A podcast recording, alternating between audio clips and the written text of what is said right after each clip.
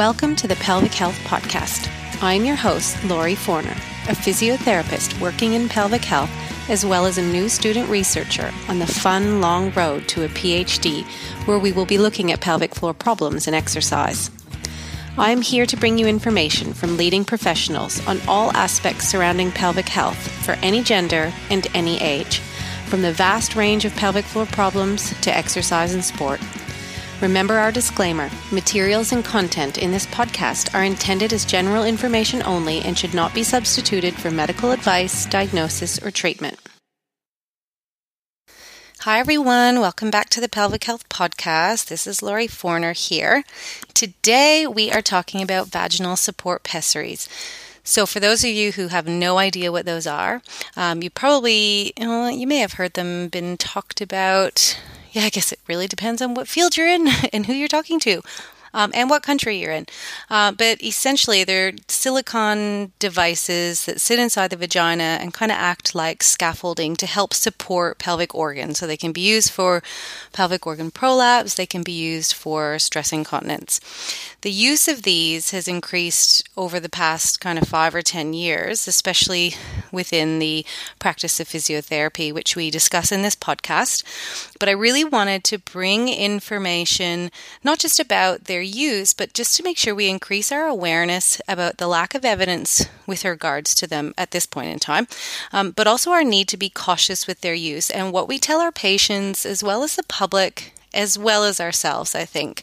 Um, they can be a really great tool, but I, again, I think often they can be sold to our patients as well as other people that, you know, it's the most amazing thing ever found and they will work for everyone. And of course, with, you know, great um, tools that we can use, there also comes with some caution. So, which is why a big part that I wanted to do this podcast. Um, so today I have got Dr. Patricia Neumann with us. She's a specialist women's, men's, and pelvic health physiotherapist awarded by the Australian College of Physiotherapists in 2010. She has a clinical and research interest in pelvic floor dysfunction, particularly post prostatectomy incontinence, pelvic organ prolapse, and chronic pelvic pain.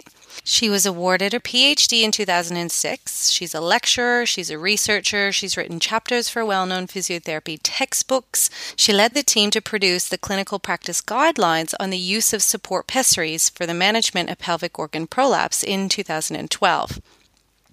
Recently, Trisha's worked to set up a professional certificate at the University of South Australia um, on the conservative management of pelvic organ prolapse, which started just in July this year. Trish also consults to Flex Rehabilitation Clinic and to South Terrace Urology, where she's a director of physiotherapy services for men undergoing robotic assisted radical prostate surgery. Her research in this area has been published in the Australian and New Zealand Continence Journal. So today we talk about just the general basics of pessaries. Like I said, the pros and cons. Um, a really interesting portion is how we as physios have recently taken on pessary prescription and fitting, which has traditionally been the gynecologist's scope of practice, and our role is still being defined. Um, and we also talk about the importance of collaboration if you're using pessaries with the medical professionals, so the GPs, the gynes, and the urogynes. So we are going to jump in right into the conversation with Dr. Trish Neumann. So, how did you get into pessaries? Well, it started back in 2009 with the CFA uh, Continence Foundation of Australia conference in Adelaide that year. And there are always a, a pre-conference workshops. And so one of the pre-conference workshops was run by um, a Canadian uh, nurse, um, Leslie Hanson, who ran a and still runs, I suspect, a pessary, a nurse-led pessary clinic in Canada somewhere. And uh, the workshop was attended by lots of physios and nurses, obviously. And we physios were very impressed and thought that this was something that m- made a lot of sense. Um, for physios to be doing in our clinical practice to provide cons- a conservative management option that was really um, um, holistic. So you could support the prolapse, work on the pelvic floor muscle training side of things, provide lifestyle advice, etc. And so uh, women would get a, a, whole package from the physio. Um, but of course, this wasn't our scope of practice. You know, it was the gynaes that were were doing it. And one of the hurdles with with pessaries was um, to access a gynae who would actually be interested in fitting a pessary, because even though one would think that a conservative option is a, an important option when you think about do no harm in the first instance. Of course, gynecologists are surgeons at heart and very often have one trial of a pessary, it didn't work, and they would end up with surgery. And so I think um, a physio is in a very good position to have that extra patience to trial one type of pessary. If that doesn't work, then to try another type, and to be um, yeah more patient in finding a solution for women to give them a chance to go away and try it. Um, and so that was the that was the beginning where the seed was planted that something uh, this was something that physios could reasonably do. And um, so the first step was to look for some clinical practice guidelines to follow. Okay, so where are the clinical practice guidelines? They didn't exist. so the first step was, in fact, to develop some, which took me back to the Centre for Allied Health Evidence and Professor Karen Grimmer, who was the director of it at that stage. And their one of their sort of core businesses is developing clinical practice guidelines. So um, that's what we set about doing with an expert working party um, with um, Kate Moore, Urogyne, Professor of Urogyne in Sydney, and Chris Barry, um, gynecologist in Adelaide, two GPs who are interested in pessary fitting, two nurses who were experts at pessary fitting, and two physios who were um, interested in pessary fitting. And so um, the clinical practice guidelines were developed and they were um, uh, published in 2012. And the next step was an interesting one because we wanted them to be endorsed by various bodies. So the, the College of GPs endorsed them. Yep, got the big tick. The nurses endorsed them. Physios accepted them. Um, but the stumbling block was the um, College of O&G, represented by the Urogynes, who said, yes, this is a very nice um, document and we don't have any problem with the document itself, but we um, are not going to endorse them because of our concerns about training. Mm. That physios who are following these guidelines actually need to be properly trained to use them. And so I felt it was important to go about this the right way and train physios properly. I ran three courses with uh, Chris Barry, who's a, a gynae with an interest in urogynae, and that was through the CFA. And having done, having run three of those, I actually evaluated people's um, people's perception of how well equipped they felt to be using pessaries mm. and were they using in clinical practice and found that a lot of people felt they didn't have the confidence to actually use them. Um, they weren't using them in clinical practice. There were all sorts of obstacles that they'd discovered um, because they couldn't set it up in their practice. They needed sterilizing, etc., etc. So um, it became it became obvious to me, and I also developed a greater sense of the need for some standards in training. That if we were going to be um, working towards uh, physios using pessaries, this is not our scope of practice. Hmm. And so we have to be very careful about moving into the urogynes or the gynae scope of uh, area of practice um, without training.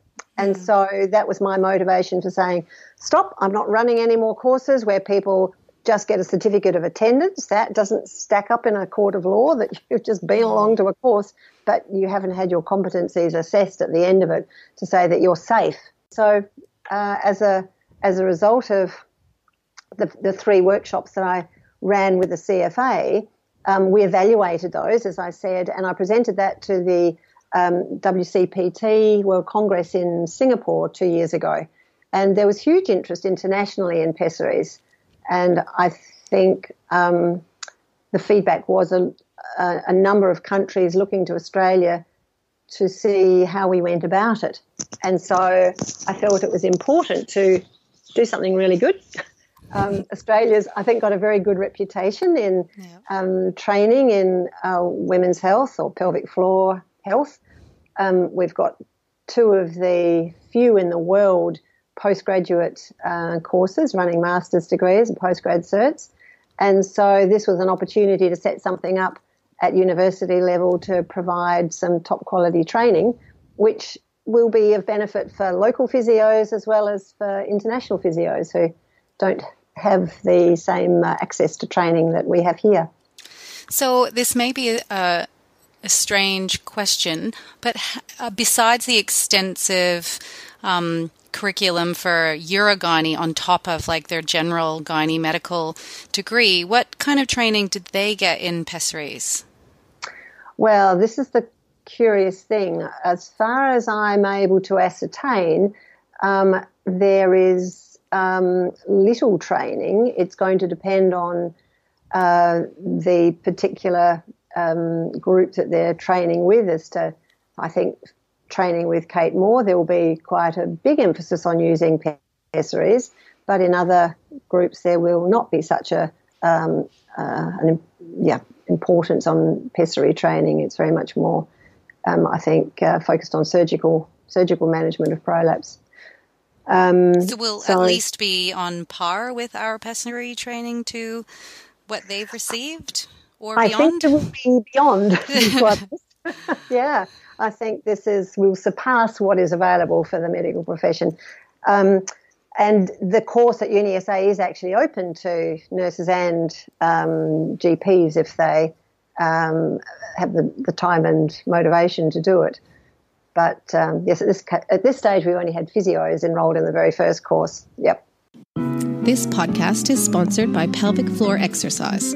Pelvic Floor Exercise is Australia's trusted online pelvic floor store, bringing together the very best pelvic floor rehabilitation products available on the market to make choosing and buying easy and discreet. Backed by the clinical knowledge and medical buying experience of the owners, husband and wife team, Fiona and Craig Rogers, you are assured of quality and excellent customer service. Secondary to product sales, the website has an ever growing resource section for both customers and health professionals, as well as a strong social media presence, fulfilling Fiona's extreme passion for educating and helping men and women with pelvic health issues.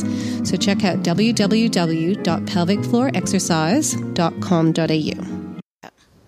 So if we can like go back to basics, if we can kind of talk about just general pessaries, like what sure. the indications are. Why would we use a pessary? What kind of things are they used for? Okay, well, you know, if you look at the literature, the literature says that you might choose a pessary for uh, a woman, um, average age about 77 in the studies that are published, um, who is unfit for surgery um, or who doesn't want surgery for some reason or other. Um, uh, so the focus of the research that's been done to date is on a very different population from the ones we see. And there's very little on younger women engaging in exercise. And that's where I think your, your interest in uh, researching this is fantastic because we uh, just don't know about the role of pessaries in preventing the progression of prolapse or the development of prolapse uh, in women who are engaging in um, uh, high high impact physical activities, for mm. example, or for women who've got um, uh, chronic uh, respiratory conditions and are doing a lot of coughing. So there's very very little on on that as well, but they obviously have a um, a great potential for preventing and um, uh, also preventing the progression of prolapse in, in those sorts of women. So Yes, so we can use pessaries um, for women who uh, might not want to have surgery, but uh, I think that there are many more applications for women to manage their pessary, uh, manage their prolapse with a pessary, um, and keep surgery as a uh, an option way off, hopefully into the future. Hmm. So, do you find that there's certain pessaries that you use more than others in different populations? Well, something that's not been researched at all is the, the role of um, uh, avulsion in pessary use. And I think um, certainly the literature suggests that you start off with a ring pessary and if that doesn't work, so it might be a, a ring or a ring with a diaphragm in it, and if that doesn't work, you use a Gellhorn. Um, but uh, Gellhorns, if you read the literature, have a reputation for being very much harder to insert and very much harder to get out. And so this is not something you teach women for self care. But, um, and self care I'll come back to because I think this is a very important part of our role with this. Yeah. But in fact, in my experience, Gellhorns can be fitted very easily. And if you've got the right patient, they can be managed very successfully with self care. Yeah, so they're not just these two choices, of course. Mm-hmm. Many, many gynaes uh, don't use cube pessaries.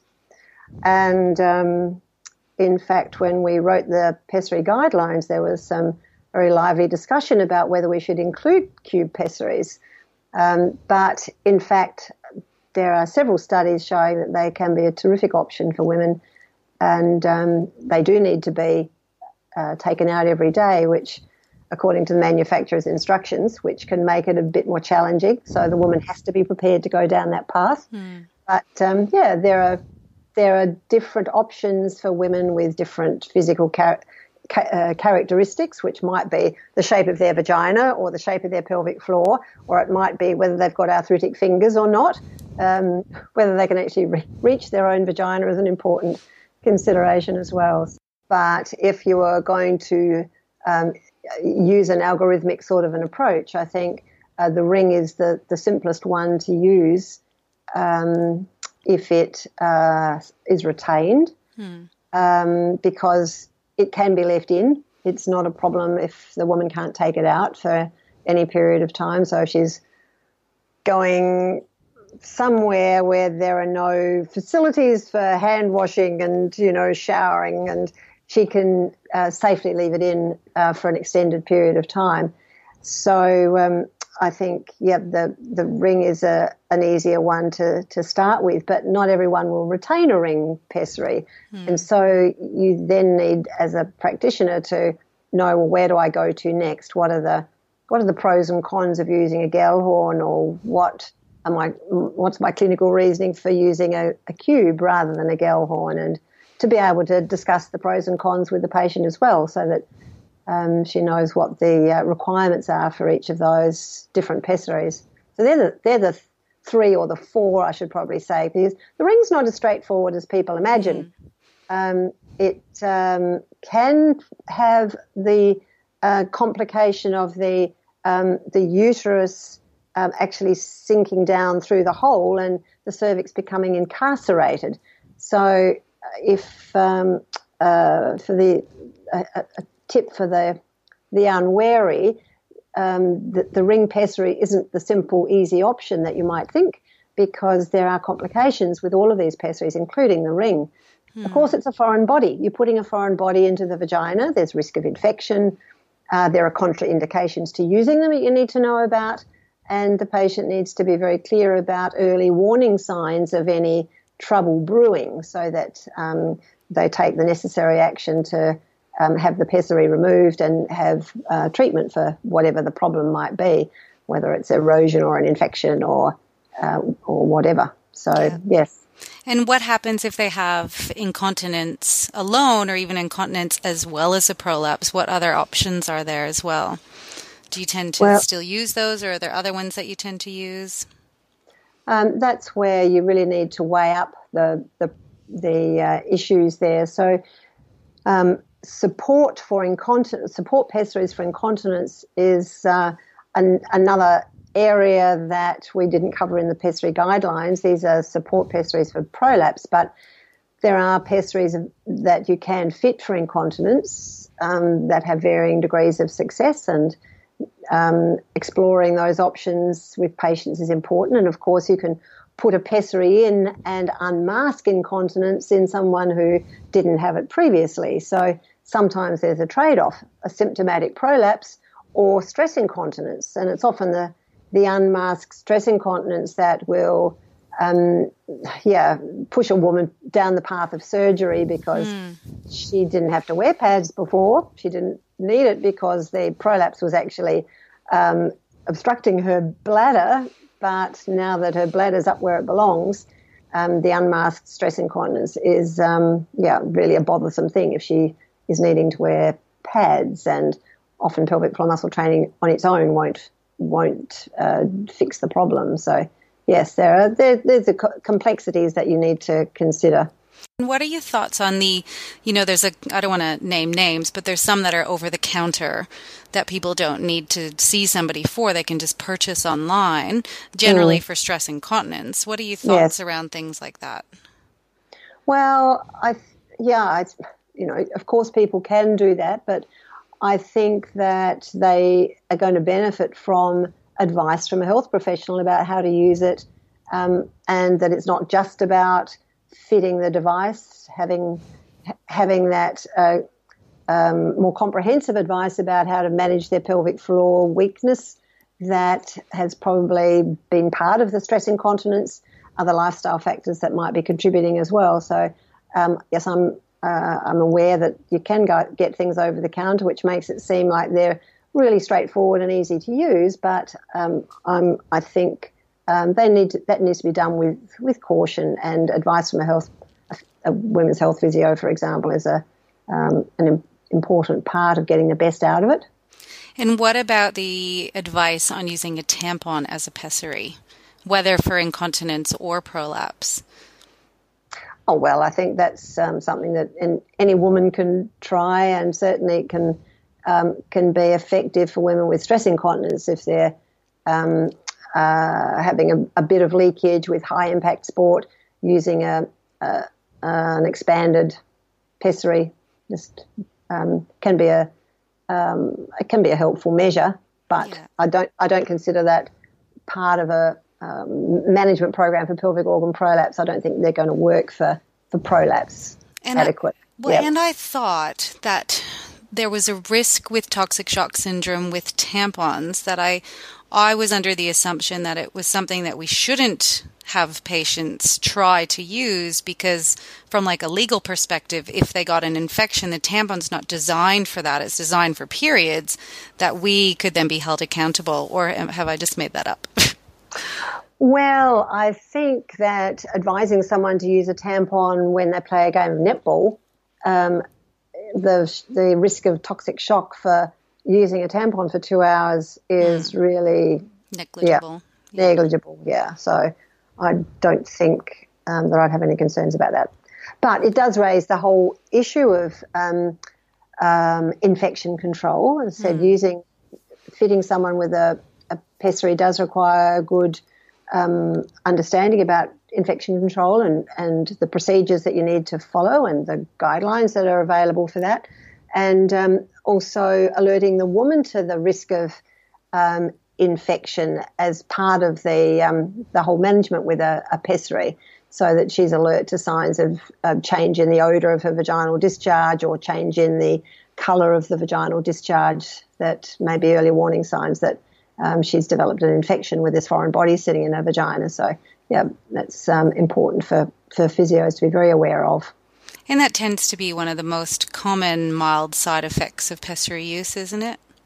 Yes, getting um, um, um, BV, bacterial vaginosis, um, uh, or an erosion. So, so you can get an infection, or the pessary being a, a foreign body sitting in there stretching the vaginal walls um, can put pressure on the vaginal wall and uh, cause like a pressure sore. Hmm. And so um, that uh, that is quite a common thing, but it can be managed qu- quite simply if you um, know what to do about it. But yeah. yes, that's why they do have to be removed, and that's why I very strongly advocate for physios being involved in pessary fitting for self care, which means you're teaching the woman how to look after her pessary herself, so that uh, she doesn't have to, um, or she she reduces her risk of complications. So um, Professor Kate Moore published a study a couple of years ago. Um, I think the risk uh, was extraordinarily high, something like 64%. And don't quote me on that because I forgot to go and look it up. But there's a very high percentage of women in her study who had complications of pessary use. And um, that sounded very alarming. But when you go back and look at the population that they were using pessaries on, they're, they're older women, and they none of them were taught self care. These were pessaries that were put in by the gynecologist and reviewed at six or 12 monthly intervals, hmm. so that it was not surprising that um, these women were developing pressure sores or infections in the vagina.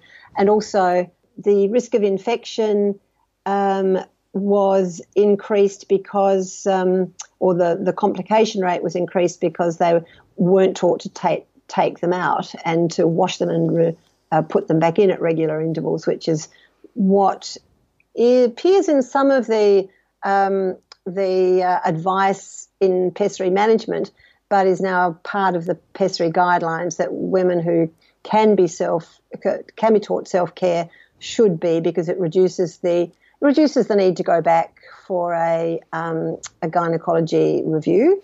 Um, and um, it also reduces the risk of um, so reducing the, the cost to the healthcare system and it also reduces the risk of complications which makes a lot of sense as well yeah and there but, are some severe adverse reactions um, that can happen and from the looks of it it generally seems to be when people aren't doing any of their follow up. So, you know, an older woman who forgets that it's in there for 20 years and then has um, you know, it's migrated somewhere.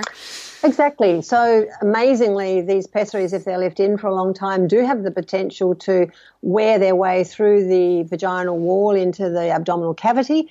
And um, of course, the complication is a very serious one and uh, with um, potential for uh, mortality, not just uh, morbidity as a result. And when so, you say long time, that's years of not having anybody well, it's not only um, the pessary that's been neglected that um, poses a risk. There are some reports of pessaries that um, have caused problems in much shorter time frame, so under six months, where uh, a pessary was um, found to have migrated. So I think um, it behoves physios to be very aware of these complications. Um, hence, my feeling that we need to have proper training in it um, so that we're aware of the risks and we can adequately um, advise women, provide them with written uh, instructions about what to do, and also follow them up at um, appropriate intervals to make sure that they're still happy with their device and uh, using it according to the um, uh, manufacturer's instructions. So, um, yeah, not not all as straightforward as some would uh, like to believe. I think.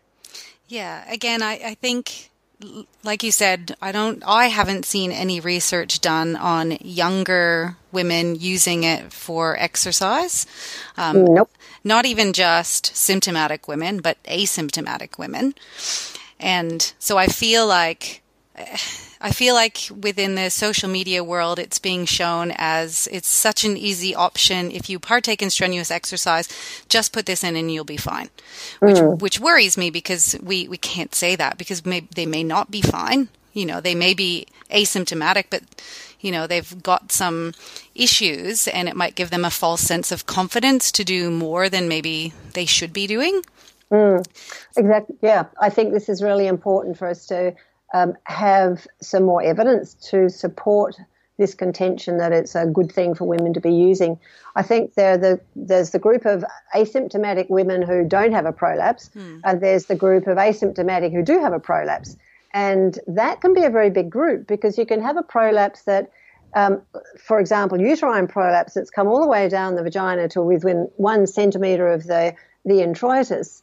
Um, and they may be blissfully unaware of it just because it hasn't quite reached that zone where sensation sets in. And so um, we have uh, the potential to use a pessary to support their prolapse and allow them to exercise. And I think I, I really uh, do love the idea that this is going to allow women to exercise more because so often in clinical practice you'll have someone come in with a prolapse that's become symptomatic and what has the woman done? she's withdrawn from all her exercise because it doesn't feel right and she's afraid she's going to make things worse if she goes on exercising. So, um, for us as physios, of course, that's um, a really um, red flag for all the other things that then start to happen, like mm.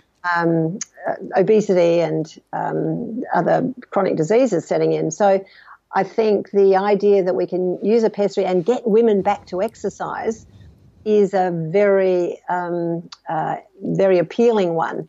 Um, but having some more evidence about what we're actually doing, does this actually change the pelvic floor in any way? Does it change the support mechanisms? Because there's some hints in the literature that if you use a pessary over a longer time frame, and I've seen this myself in clinical practice, someone who's used a pessary for a year, you she stops using the pessary, and hey presto, that prolapse is somehow better. Hmm. So what what's happened?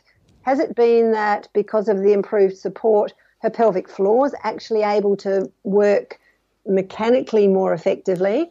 Has it been that the connective tissue has undergone some sort of repair as a result of that fibromuscular structure working better, developing stronger fascial supports? We don't know. And um, it would be really good to find that out so that we do know whether this is a, a, a device that we can um, promote for women to be engaging in exercise and to, to be doing it safely. Yeah. And I like and promoting, I, but I, I also I, I get I get a little bit annoyed too, I think, with misleading statements where we say, you know, everybody should, if everyone uses this, they will, you know, be able to do all the stuff that they want. Whereas I feel like there's still a proportion of women that aren't going to be able to be successfully fit with a pessary and that's yeah. in like the the literature that we have that's in symptomatic people. So can you even imagine you know asymptomatic or nulliparous women that we're saying that if you use this it's possibly going to prevent any organ descent over time? But then you've got to think well guess what? There's going to be a proportion of you that you know it's not going to work. You won't like it. It won't fit right. Mm, exactly right.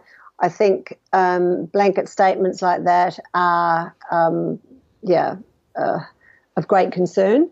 Um, we we don't have the evidence to support it, and we don't know what um, the complication rate might be or what the outcomes are. And certainly, we know from clinical practice and from all the reports on pessary fitting um, that have been published that not every woman woman can be fitted with a pessary. There'll be plenty who have um, pelvic floor muscles with a hiatus that's just so wide that she can't retain a pessary. And so there'll be plenty who will be disappointed because the pes- a pessary won't fit and they can try a range of different types and still not find something that's going to actually work for them. So mm. I think experience with symptomatic women um, or with asymptomatic women who, um, and this might be the younger population of women who've had some vaginal deliveries, who've sustained damage to their pelvic floor, um, can't um, uh, can't close that hiatus voluntarily,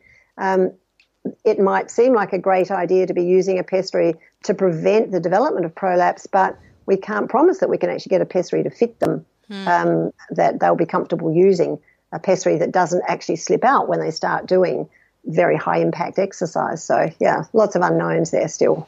And then always, I was reading, I was doing a lit review for something to do with pessaries.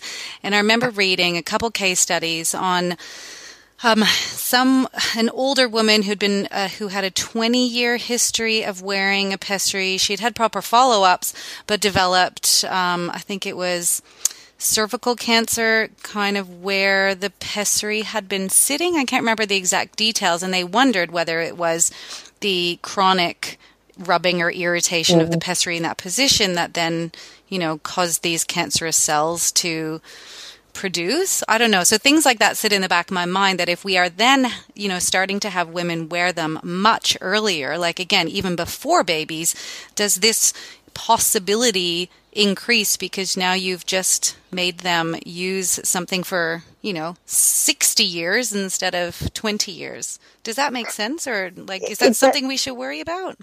Well, it makes a lot of sense. And I think um, we don't know the answers to that. I think just wearing a pessary for sport probably reduces the risk considerably. Um, I'm not. I, I, do. I am aware of that study where there's been a suggestion. You'll come across this uh, in some um, of the guidelines about using pessaries or the the um, um, reviews about about pessaries that this risk of cervical cancer, and mm. I'm not sure that that link's been established. But I think it raises the the important question of researching something properly before you advocate for its widespread use. And I think that the current debacle about mesh is a prime example of that. Mm. That gynecologists thought, "Hey, mesh is wonderful. We'll all use mesh to support the vaginal walls with." With uh, this complex prolapses or even not so complex prolapses, it, it's a great way to um, prevent these uh, prolapses recurring because they're so concerned about the high recurrence rate. But it's shown has been shown in the latest um, developments in both the U, um, USA and here in Australia, the class actions against um, J and J for use of mesh before it had been properly researched. And so I think it behoves us. In fact, it was at the IUGA meeting in I think it was 2014, where the uh, J and J class action had just um, been um, uh, opened up in the US. That the gynecologists at the IUGA meeting were it was top on their agenda of mm.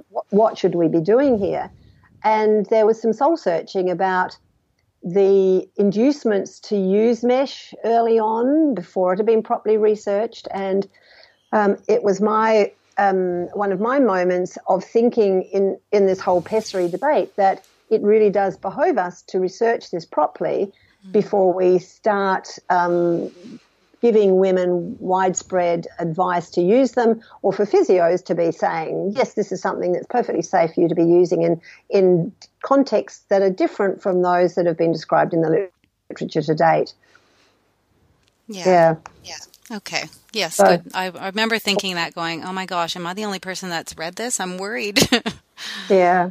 No, I think it's um, I think it's important for for physios to be aware of these things yes. because um, it seems like such a simple and easy option. Like every woman can, but not every woman can, put yes. a, a, use a tampon. So therefore, every woman can easily use a pessary, and it's way more complicated. And there there are risks as well as there are of toxic shock with tampons there are also risks um, and complications with pessaries that um, need to we need to have very much in, in the forefront of our mind when we're um, advocating for them. Yeah. yeah. Now, this is completely out of the blue. I just thought of this. I just remember, you know, quite a few patients feel their symptoms are worse just before their period or the first couple days of their period. Um, do you ever have patients use any type of pessary while they have their period and they use a tampon? Or have has anyone developed a pessary that they can that helps with their period? As in like a menstrual cup that's a pessary? Um, I don't know about a menstrual cup that's a pessary, but I know women can use a ring pessary uh, and use a tampon at the same time. Um, in a similar way, they can use a ring pessary and have intercourse yeah. at the same time. So, yeah, they can be used um, uh, together, not uh, so easy with um, the space occupying ones like say that would only work with a yeah that would yeah, only work with a ring. That's right. Yeah. So, but you know, these are issues that haven't been discussed much in the list, literature because the population yeah. of women in um, the literature is generally, yeah, much older, postmenopausal women. So, average age, as I say, is 77 or, or um, older. All right, so one of the most important topics that Trish and I didn't get to cover in depth, which is why I've just added this little segment in, is the necessity for collaboration with medical professionals. So GPs, gynes, urogynes. So her and I had a discussion um, just through email. So I'm going to discuss a little bit about that here.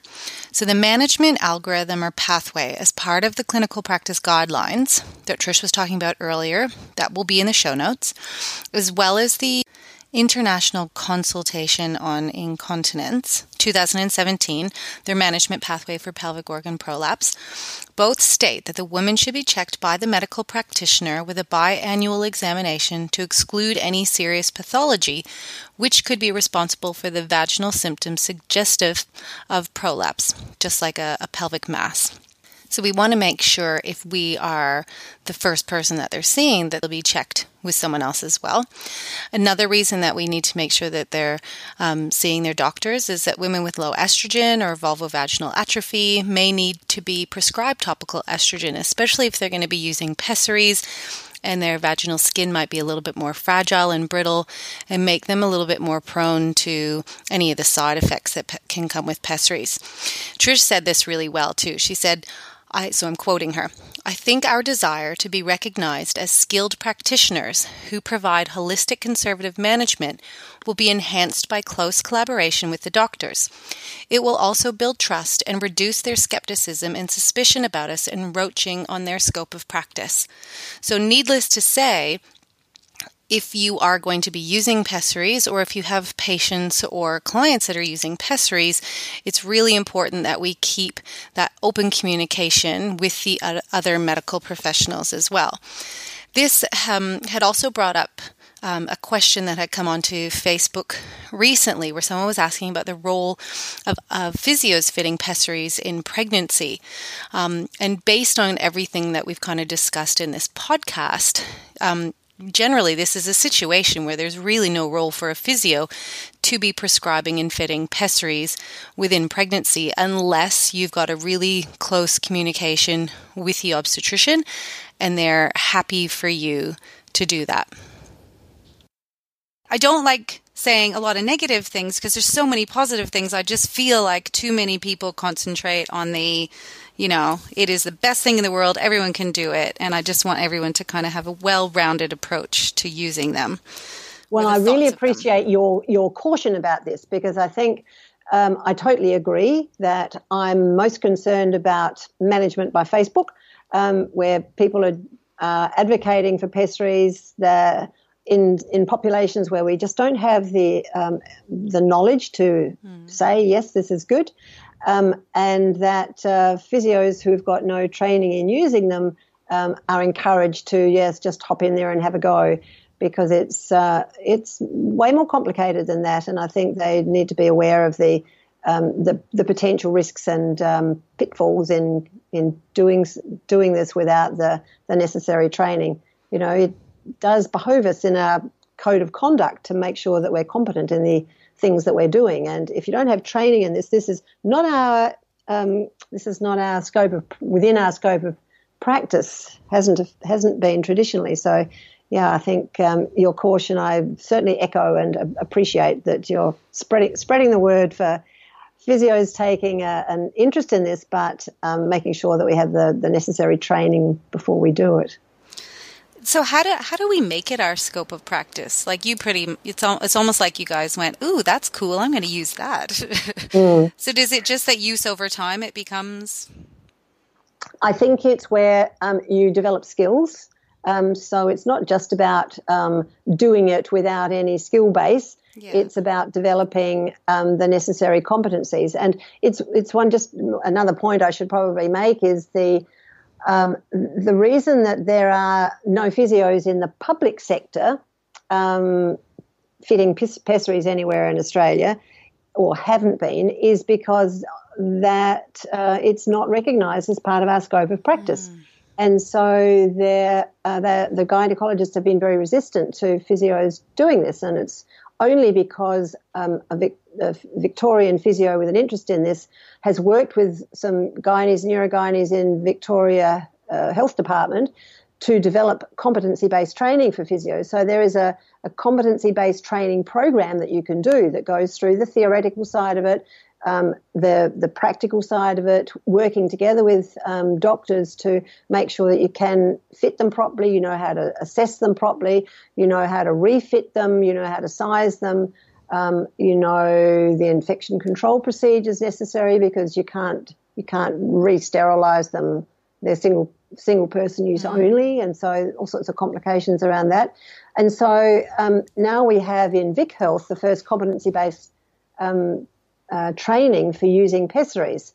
So I think, okay, so if in public health they're so concerned about this, hmm. it gives us pause to think about what we should be doing in in the private uh, uh, d- domain as well. That we also need to be uh, cautious about this and not just uh, rushing into it without adequate training. Okay, so the course is um, run over two semesters. It's a short course at UniSA, and um, if you Google um, conservative management of pelvic organ prolapse, you'll find a description of it. But it's run over two semesters, and um, the first semester, which we're halfway through right now, um, is um, on um, uh, conservative management in terms of being able to assess the pelvic floor, bearing in mind that some physios who are out practicing have not had any formal training. And so it's really important, I think, to go um, through that whole process of making sure that uh, physios are actually competent in uh, assessing the pelvic floor, not just being able to assess, assess strength, but um, hiatal dimensions, uh, assessing for avulsion. Um, uh, there's uh, a four week online learning um, start to the course where there's a lot of reading of the, the current literature about um, all aspects of um, prolapse. So, anatomy, pathophysiology, um, intra-abdominal pressure, and I think it's really important for us to understand the ins and outs of um, IAP, including defecation, um, how so addressing lifestyle uh, issues, lifestyle advice for women, um, and about uh, evidence-based management. And I think there's been since I got interested in pessaries in 2009, where there was not very strong evidence for pelvic floor muscle training for prolapse we now have it was it was good for in stress incontinence at the time, but we now have a number of RCTs with level one evidence showing efficacy for pelvic floor muscle training for prolapse in particular. Mm. And having been involved in the POPPY trial myself as a as a researcher on that, I, I thought that it was um, um, yeah very much a, a, an area of interest to go on and look at um, how to provide that holistic um, management for, for prolapse, including the pessaries. Yeah, so the, the, the online learning part of the course is four weeks, and um, then we had a face to face weekend with um, two days of intensive practical, which started with a, I think it was a pretty fantastic anatomy session where we had pelvises without any muscles or anything attached, and we built up the pelvic floor from the fascial layers um, with the muscular layers, with all the ligaments, uh, so that we had a really great appreciation of that 3D anatomy. Hmm. I think that was a, I think that was a great session, um, and um, then lots of time for a small group uh, pelvic floor muscle assessment with advanced palpation skills. We did biofeedback and electrotherapy with actual hands-on practice using. Um, I don't know if you're familiar with it, the NRAF um, system, which is an EMG pressure biofeedback system where you get a lovely visual display of pelvic floor muscles working on screen. EMG so, pressure biofeedback. EMG or pressure. Oh, I'm like, other. you can do them both together. Slash EMG yes, slash okay. pressure biofeedback. Sorry. Um, it uh, yeah. So we had hands-on practice with that, as well as um, learning how to assess prolapse using um, the pop, staging or and also POP-Q. Hmm. So it was a lot of a lot of uh, learning that went on that weekend, and uh, so now the next phase of the course is uh, six weeks of online discussion in small group discussions online with a um, with a, a written assignment at the end of first semester, and then we go on to the second semester, which is why everybody signed up to it, which is for the pessary training. So taking the first four weeks to really look at the literature on pessary so that people understand it well. Um, we're also going to be doing transperineal ultrasound training on that weekend because I think that fits very nicely with um, providing biofeedback and also assessing some aspects of the pelvic floor. Um, so there'll be some theory on transperineal ultrasound, and then we'll have a uh, intensive weekend face to face fitting pessaries and, and um, practicing transperineal ultrasound skills, and then the same uh, six weeks online discussion and uh, a final written assessment. And that gives you a um, professional certificate in the conservative management of pelvic organ prolapse. Wow. So that yeah, that's a that's a lot of work. It is quite a yes. lot of work, but it fits very nicely between um, well with the master's degree that's being offered at Curtin. So we've hmm. got a very nice agreement with Curtin that people that are wanting to do more on prolapse uh, can come and do it at UniSA and have um, the um, uh, units that they do at UniSA uh, um, uh, accredited for their uh, master's degree in uh, at Curtin. So, so they um, have it, to go to Adelaide twice. Is that right for a, a period of two time? weekends? Yeah, okay. there are two weekends in in the year. Exactly right. Okay, and how far apart are they separated? Like if you said you take international students, how does that? Yeah, work? so six. The the course um, is runs over a year, and um, so we had somebody from came from Singapore and also from New Zealand for our first face to face weekend. So yeah, students need to be prepared to come back for a for a weekend six months apart to okay. complete the certificate. Yeah. Yeah. So do yeah. they have to register as a university student to then take the course? Yes, they do. They become registered as university students, which gives them access to the library and um, uh, library all the resources. As in so, all the papers too. Yes, absolutely. Ooh, that's the so, the one thing I love so much about being a student again is any single article I want, I have full text. Absolutely. And one of the great things that we've done with this course is to provide students with um, their uh, learning module that they um, get for each phase of the course, and um, all the uh, readings are linked to the university, so they've only got to click on them, and it pops up on their screen as a full text for them to read. They don't even have to go searching for them. So we are doing everything within our power to make this a, a very happy learning experience for students, and the feedback on that has been fabulous. People really like just being able to click on a link and wacko there you've got the, the paper in front of you with the full text. So between um, the two courses do you still have access? Uh, that's a very good question. I'm and then once you're done i'm assuming you don't. Well once you're no longer a student know, you don't have access that's hard for anyone i think uh, doing research that you do need to maintain some sort of link with the university to be able to have that access. It's one of the yes, the huge challenges. But at least for that time, you've got yeah. Um, so for the best part of a year, you've got access to the university mm. library and all that that brings with it in terms of um, you yeah, can do a lot in that time. The, the research at your fingertips, exactly. See, I'm part, I'm part time, so it's going to take me ten years anyway. And then my husband's already planned the postdoc in Canada, so all right. I'll be I'll be in academics forever for a long time. Yeah, yeah. but ask so, me again in a year, and I'm sure I'll feel differently. yeah, well, I think um, for students having that uh, potential to download anything that might be interesting, you mightn't read it all straight away, but at least you've, you've got it. Yeah, got it there to to refer back to. So yeah. So that's it for this podcast, guys. Thank you so much for listening. Please go and review on iTunes. That would be really lovely. Um, it can be really confusing and complicated, but if you have the podcast app on your phone, you have to go back into the search kind of magnifying glass like you have no idea that the podcast exists, type in the Pelvic Health Podcast, and then there'll be a little tab for review, and then you can put a review in there. It just helps it so that the podcast can be seen to a whole bunch of other people so they can get this information as well. All right, have a good day.